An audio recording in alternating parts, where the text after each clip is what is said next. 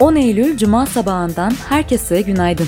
Bir haftayı daha geride bırakmaya hazırlandığımız bu yeni günde yepyeni bir Aposto 6.30 yayınında ben Gizem sizlerleyim. Bugünün bülteni huzurlarınıza Kolektif House destekleriyle geliyor. Hibrit çalışmanın yaygınlaştığı bu dönemde Kolektif House her zaman olduğu gibi her ihtiyaca yönelik yeni nesil ofis çözümleri sunuyor. Ayrıntılarsa bültende. Piyasalar ve ekonomi İnşaat Müteahhitleri Konfederasyonu, çimento zamlarına karşı boykot kararı alarak 24 Eylül'e kadar devam edecek olan iş bırakma eylemi başlattı. Boykotun süresine gelişmelere göre karar vereceklerini ve çimento sektörüyle masaya oturmak istediklerini belirten İMKON Başkanı Tahir Tellioğlu, çimento fiyatlarındaki artışın ekonomik gerekçesi olmadığını ve haksız zamların %200'leri bulduğunu söyledi. Avrupa Merkez Bankası Başkanı Christine Lagarde, orta vadeli enflasyon görünümündeki artış ve uygun finansal koşullar sebebiyle net varlık alımlarının önümüzdeki 3 ay için daha düşük hızda devam edeceğini duyurdu. Pandemi acil varlık alım programının Aralık'taki konsey toplantısında kapsamlı olarak tartışılacağını belirten Lagarde, varlık alımlarındaki uygulamanın kademeli olarak azaltma olmadığını ve toparlanmanın hızına, pandemiye ve aşılamaya bağlı olarak alımların yeniden kalibre edildiğini açıkladı. Ukrayna parlamentosu kripto paraları yasallaştıran tasarıyı onayladı. Böylece dünyada kripto parayı yasal hale getiren 5. ülke olan Ukrayna'da düzenlemelere göre gerekli izinlerini alan kripto para şirketleri ülkede faaliyet gösterebilecek, vatandaşlar bu platformlar aracılığıyla kripto para ticareti yapabilecek. Regülasyonlarsa devlet başkanı Vladimir Zelenski tarafından onaylandıktan sonra yürürlüğe girecek. İş dünyası Çin hükümeti Tencent ve NetEase'in aralarında bulunduğu oyun şirketleriyle gerçekleştirdiği toplantının ardından yeni çevrim içi oyunların onayını durdurduklarını açıkladı. Kâra odaklanmayın çağrısı yaptığı bildirildi.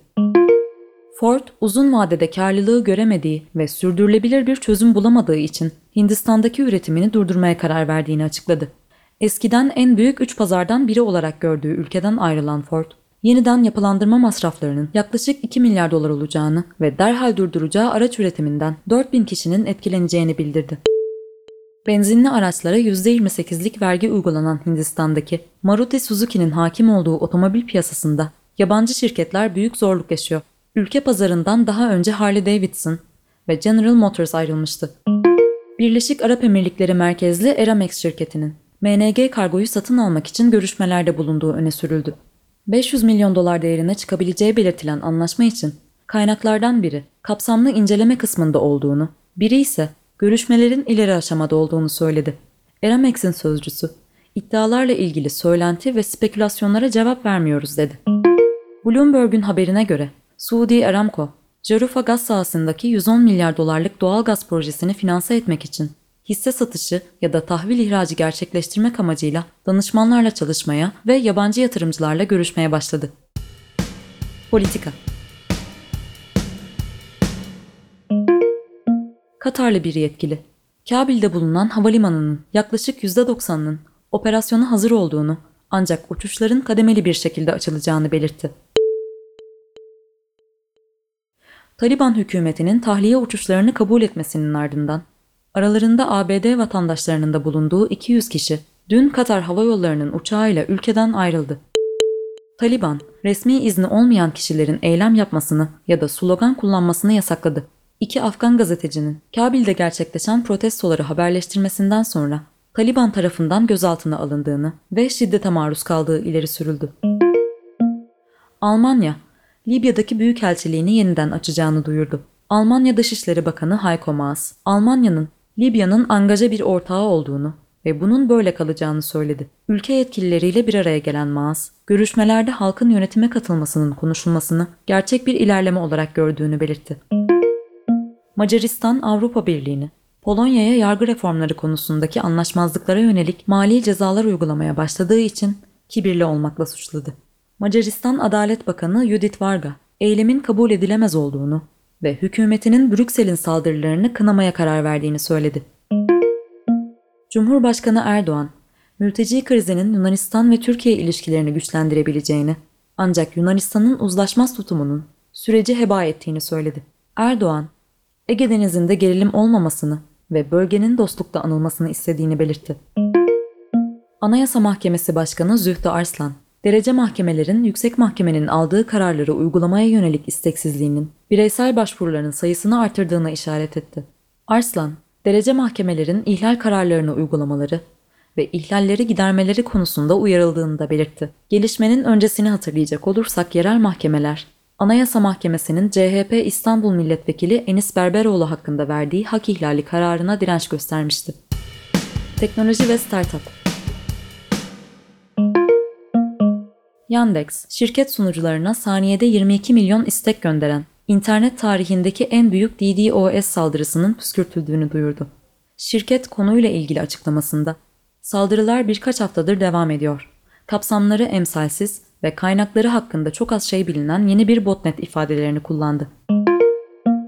Avrupa Birliği Komisyonu, Google'ın Android cihaz üreticilerini varsayılan sesli asistan olarak Google Assistant'ı kullanmaya zorlayıp zorlamadığını tespit etmek için soruşturma başlattı. Komisyon 2022'nin ilk yarısında soruşturma raporu yayınlayacağını açıkladı. Twitter, platformda daha samimi bir sohbet alanı oluşması amacıyla oluşturduğu Communities özelliğini test etmeye başladı. Başlangıçta cilt bakımı, astroloji, spor, ayakkabılar ve köpekler gibi alanlara özel sohbet gruplarının başlatılması beklenirken, özelliğin Facebook'un gruplar özelliğiyle rakip olması planlanıyor. Öte yandan Twitter, Reactions özelliğini sınırlı bir süre için özel olarak Türkiye'de deneyeceğini açıkladı. Bu özellikle daha önce Facebook'ta görülen ifadeler Twitter'da da kullanılabilecek. Şirket ifadeleri en çok kullanılan emojilere göre seçtiğini belirtti. Almanya'da üst düzey bir mahkeme, ürünlerini tanıtmak için şirketlerden ödeme alan sosyal medya fenomenlerinin Instagram'da bu tür gönderileri reklam olarak etiketlemesi gerektiğine karar verdi. Spor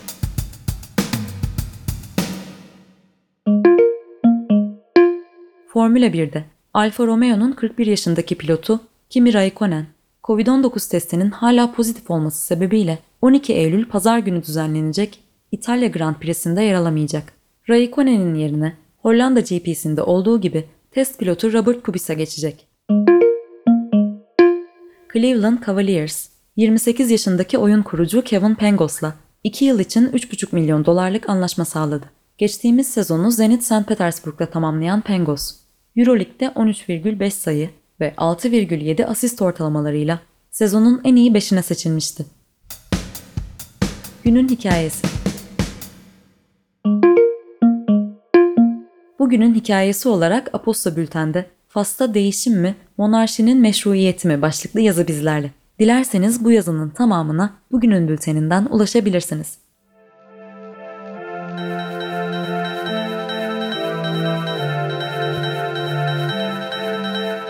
Bir cuma sabahında daha Aposto 6.30 yayınında ben Gizem sizlerleydim. Bugün için de mikrofona veda ederken hepinize keyifli günler diliyorum. Yarın tekrar bu adreste buluşuncaya dek hoşçakalın.